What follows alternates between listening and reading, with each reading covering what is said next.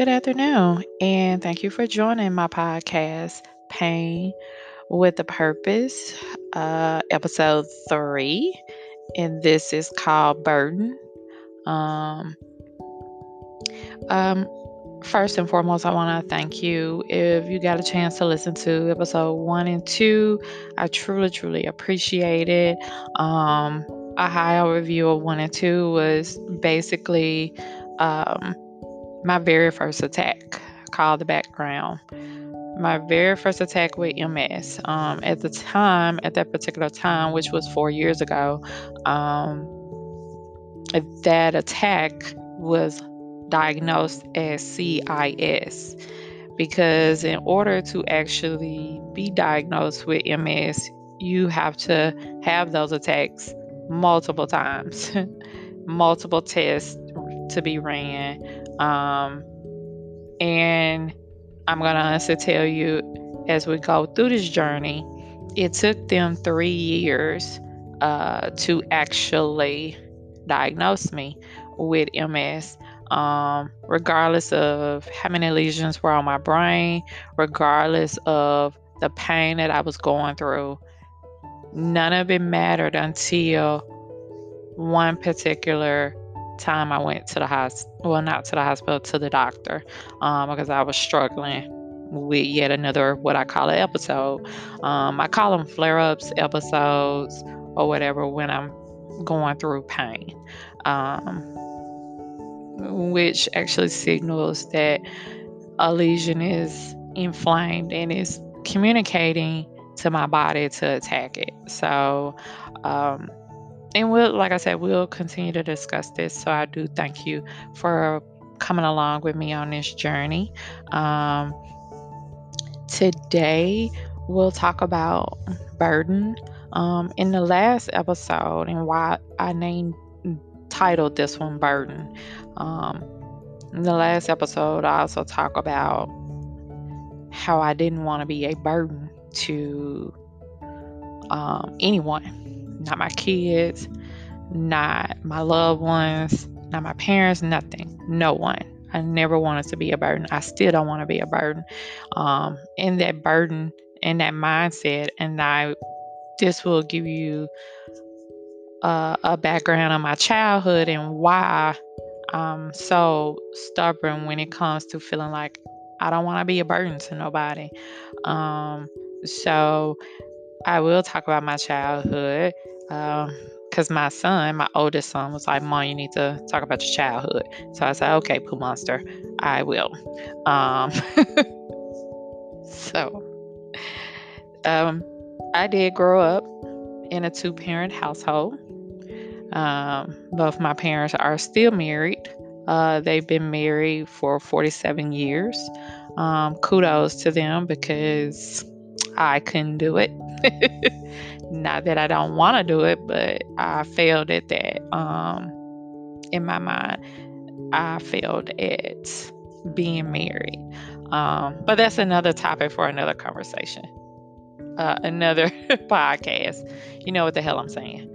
Um, so they've been married 47 years. Um, I have an older brother who will be 45 in November. I just turned 40 in June. Um, growing up um, as kids, as an adult now, and I look back on my childhood as a child, I know my parents loved me as an adult. That's what I look back on. I know they loved me. Um, I know they did the best they could with me in raising me because of who I am today and who I've raised my kids and continue to raise my kids today. So I know that. But at the time, growing up, I didn't know that. I didn't know that they loved me. I didn't feel it. I'm gonna honestly tell you, I didn't feel it. And you wonder how could you not feel it? Um, I'll tell you why I couldn't feel it. Um, I really didn't feel loved at all. Although I was very spoiled, I didn't realize that back then either. Uh, I was very privileged. I, I mean, just having a two parent home and my parents are involved in my school, all this, but I still didn't feel like I was loved. I didn't. I just didn't. Um, and there are a lot of times, as of now, if you have kids who, even before preteen to teenage years, and maybe even younger sometimes, who go through that thought process is I'm not loved. My parents don't love me. I've heard so many parents, I've heard so many kids say, My parents don't love me. And these kids can be the most um, well taken care of kids ever. But if a parent say no to one thing, or they don't like what they're hearing, or they don't like the rules of the house, my parents don't love me. And I know y'all know what I'm talking about because you went through it as a child just like I went through it as a child. My parents didn't, I felt like my parents didn't love me. So it's not a knock to them. I'm not saying that they didn't love me because I know they did. I know even as an adult. And I knew back then, I just didn't know. I didn't know how to really understand it, comprehend it for myself. Because again, I was a child. My mom and them say no to something, oh, they don't love me. Not saying that everything they did was perfect in raising me. And I'm not saying I was the perfect child. I guarantee I wasn't. Uh, so, needless to say, um, my dad, he actually had two strokes before I was born, um, which left him paralyzed in his left arm and his left leg. Now, my dad has always worked um, up until I was 12. Um, my daddy walks walked with a limp. He could still walk, but he just needed a brace on his left leg. Um, it, like I said, my dad always worked up until I was 12, and the reason why I say 12 is because my daddy went blind at the age of 12 um, from diabetes. So um, I do make sure my kids are tested for diabetes, that I'm tested for diabetes, um, because I don't want that um, that disease to impact them or myself as they get older, or their kids, kids, you know, and going on and on and on. But that's stuff I worry about. But so, with the diabetes, the stroke, my mom had to be the person, had to be the one, the head of the household. And I know um, that's not how that goes in the Bible. I know the man is supposed to love his wife like he loves the church. I know the man is supposed to be the head of the household. The man is and the wife is supposed to be submissive. Now understand this. My mama is submissive to my dad. Um and I'm gonna honestly tell you, even when I got married at the age of 22, I, I was not messing with no submission. There was not gonna be a submission for me. I wasn't doing it. no. But it was like a big discussion. I'm not doing it. I'm just not doing it. No. It was almost like, and I ain't gonna say almost like it was a rebellion to be submissive to a man. no, thank you. Um, and going back, going back to my mom, my mom worked at her job for like 45 years. 45 years, same job. She got when she was 18, retired after, I think she retired at 65 yeah, somewhere in there. Um, if not further than 65, I don't know. But like I said, that one job, 18 years, she's had it. I mean, I mean, at 18 years old, not 18 years, she worked on her job for 40 some years. Um, but she started when she was 18 years old. I don't know anybody that can work at their job from the time they turn 18 to the time they uh, retire. I don't know. That's God bless us all. And my mom is the oldest of seven kids. So my mom took care of the kids too to help my grandma. Um, my mom and my grandma are literally the strongest women I know in my life. Uh, I honestly, truly think because my mom had to be the leader, the head of the household, due to my dad's disability, um, that molded me into who I am and why I act the way I act. Um, as far as being stubborn and don't want nobody to take care of me. I don't want you to take care of me. My job is to take care of you. There's always been this thing. Um, people would ask me because I want another child or whatever the case may be. Um, and people would be like, "You want another child? Oh my God, why?" And I, I really truthfully, I will tell you, there's nothing in this world that I'm more clear about than being a mother. Period. Hmm. I never questioned it. I never have. Um, God blessed me at 16 to have my son.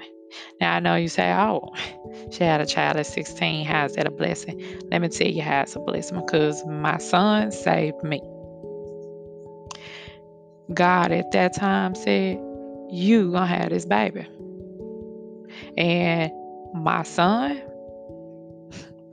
both of my children are my pride and joy.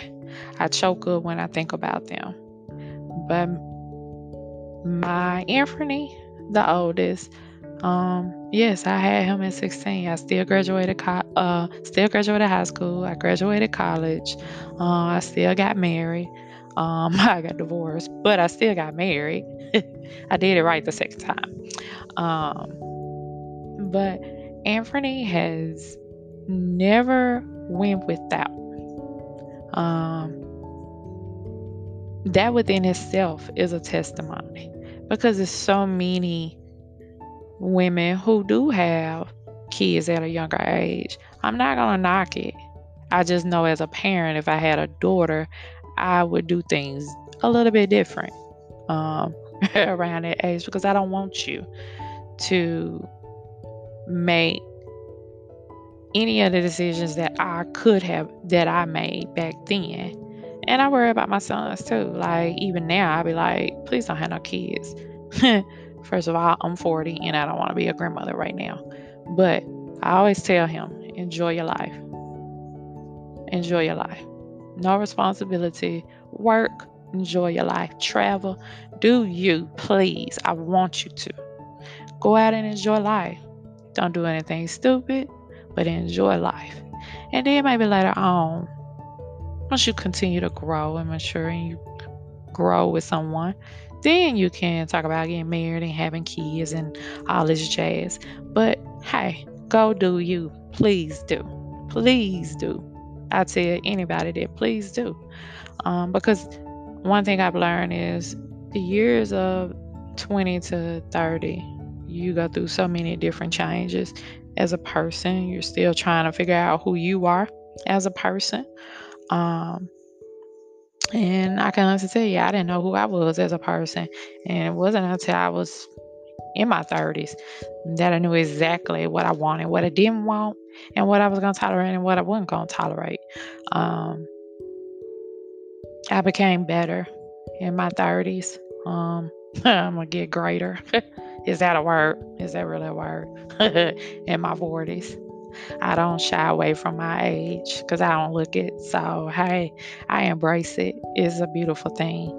But let me get back to my parents and my childhood. Um, like I said, I didn't feel it. I didn't feel love. I didn't. Um, there were things that I would look back on and be like, that wasn't a that wasn't punishment to me. Punishment for me by my parents but i looked at it back then as punishment and my whole thought process was they don't love me. So but that wasn't true and i know know with my whole heart. My parents love me to death. Uh, my brother loves me to death. Um, but who i am stems a lot from my mom. Uh, like I said, my mom had to raise the seven siblings to help my grandma raise the seven, her brothers and sisters. Uh, and my mom has always taken care of other people, not just my dad. My mom, her whole life, has taken care of other people. Um, and there are a few times, there's only been one time my mother has been in the hospital once, and I, thank God, I was, you know, responsible uh, enough to be there for her because my mom never had that. My mom and my dad couldn't do it, so I'm going to step in and help my mom. Um, but my mom really made me very independent. and I don't think she realized that. Um, and that independence, um, it grew. It grows now, continuing, and I'm stubborn, especially since I was diagnosed, since not just diagnosed, since I've been going through this situation, this um disease that there's no cure for. She made me, she molded me into who a lot of who I am. Um, and I thank her for that because I am independent. I am responsible. I am a great mother. Um, I'm a hard worker. I'm on work, I told you, 40 some years, same job, never left. And I thank them for it. I am so grateful for who they made me to be. So, my thought process going through this is that I don't want to be taken care of. I my job is to take care of you. My job is to take care of my kids. My job is to take care of them, my husband. um, I know better next time. I would know better. But mm, that's my job.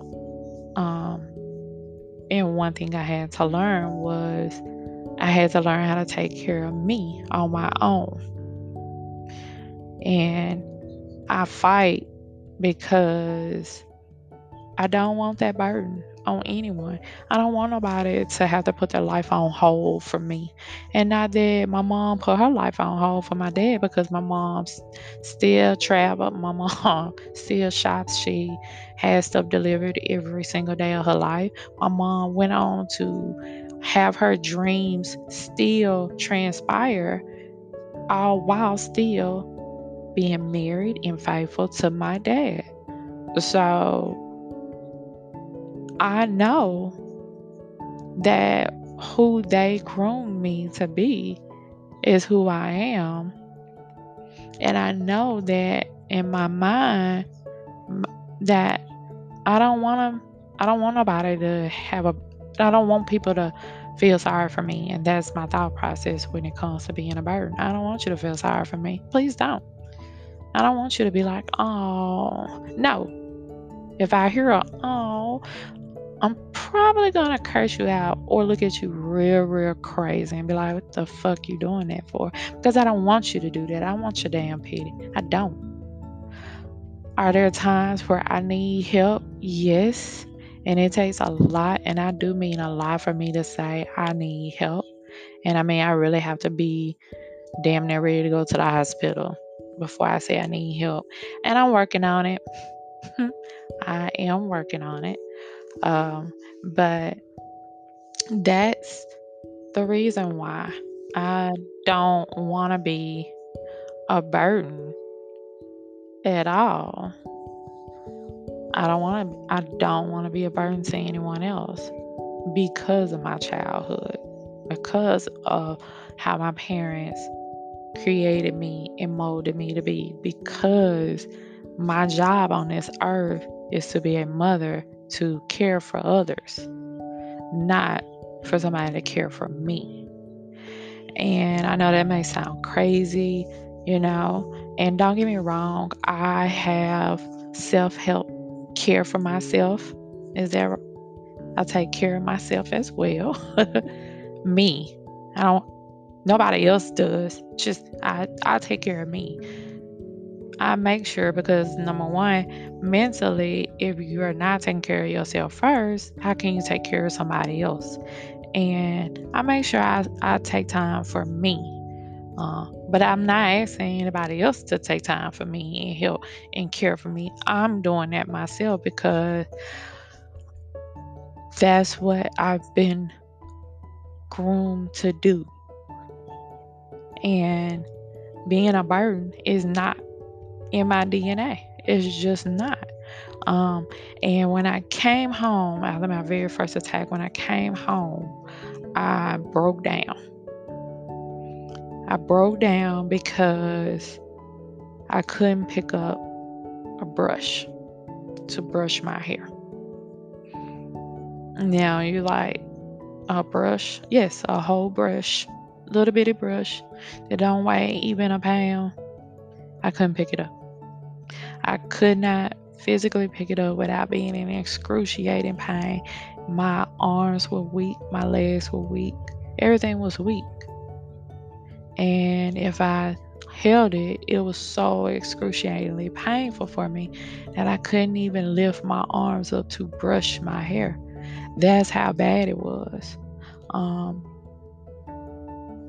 and I broke down because I'm like, I can't even brush my own hair.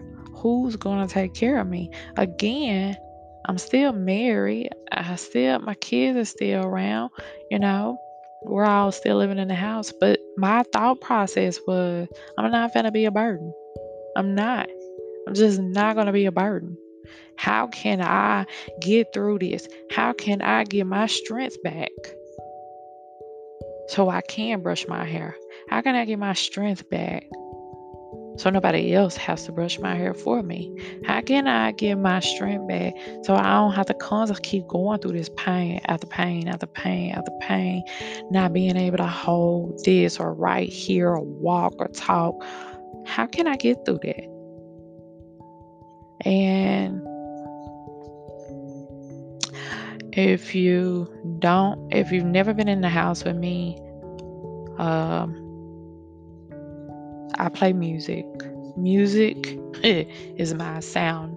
It it helps releases a lot of frustration. It relaxes me. Music, music to me does wonders for the brain. Uh, I'm pretty sure there's some history and case study about it and tell you why. I don't feel like talking about why, but it helps me. Music helps me. And at the time, I did turn the gospel. I didn't turn to the Bible yet, but I did turn to gospel music because there's one thing I never stopped praying, stopped doing was praising God. Few and far in between, but I never stopped doing it. I wasn't in devotions and in, in, in the Bible as much, but my gospel music, I gotta praise God. And I put on the song It Ain't Over by uh let me see, and I think I talked about this before. It ain't over. Um course, you know. and they say it ain't over until God says it's over. See who the hell sings that song. But again, it is what I think about. And from that moment on, I knew from that day, it was like three, maybe the third or fourth day coming out of the hospital, that I was having this moment about being a burden and not being able to brush my hair that I played that song. And I just kept saying, It ain't over. I'm not dead. It ain't over. Until God says it's done. So I was telling myself, soak up them tears because you're not going to be a burden. Get it together and get your strength back. It's going to take some rest. It's going to take time, but this ain't over. You are a fighter, and you're going to fight this thing tooth and nails so that you never have to be a burden to anyone. That you can continue to take care of everyone, including yourself. But never have to be a burden to anybody else. And that is why I feel the way I feel about feeling like I don't want to be a burden to anyone. Um, I'm not going to deny and say that my strength does not come from God because it does. Every ounce of strength that I have every weakness that I've had, He's made perfect through His will and His through His grace and mercy.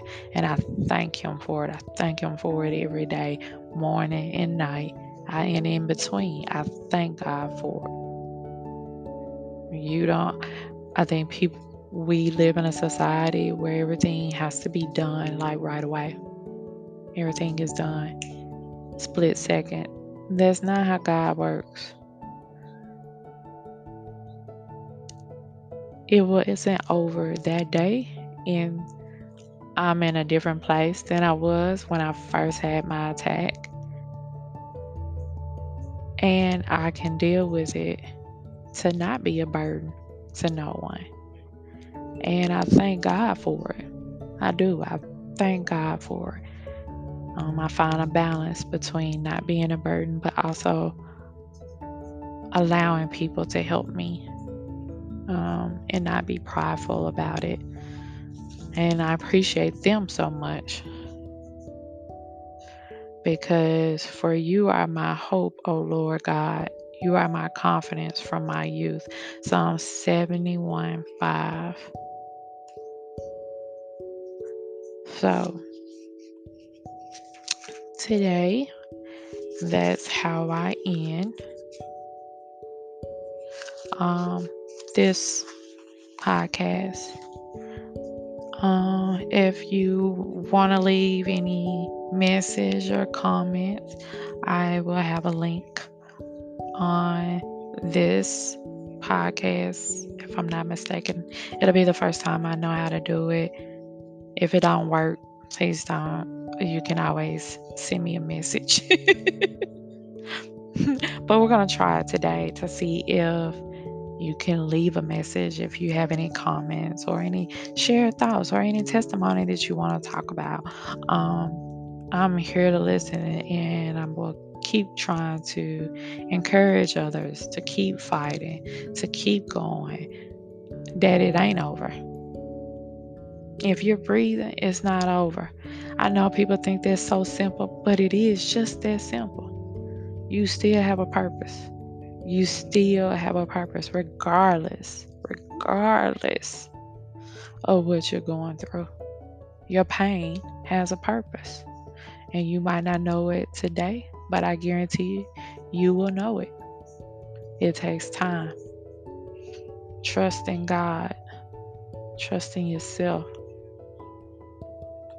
And I will end that for today. So, thank you all for joining. I appreciate you all, and you have a good rest of the day.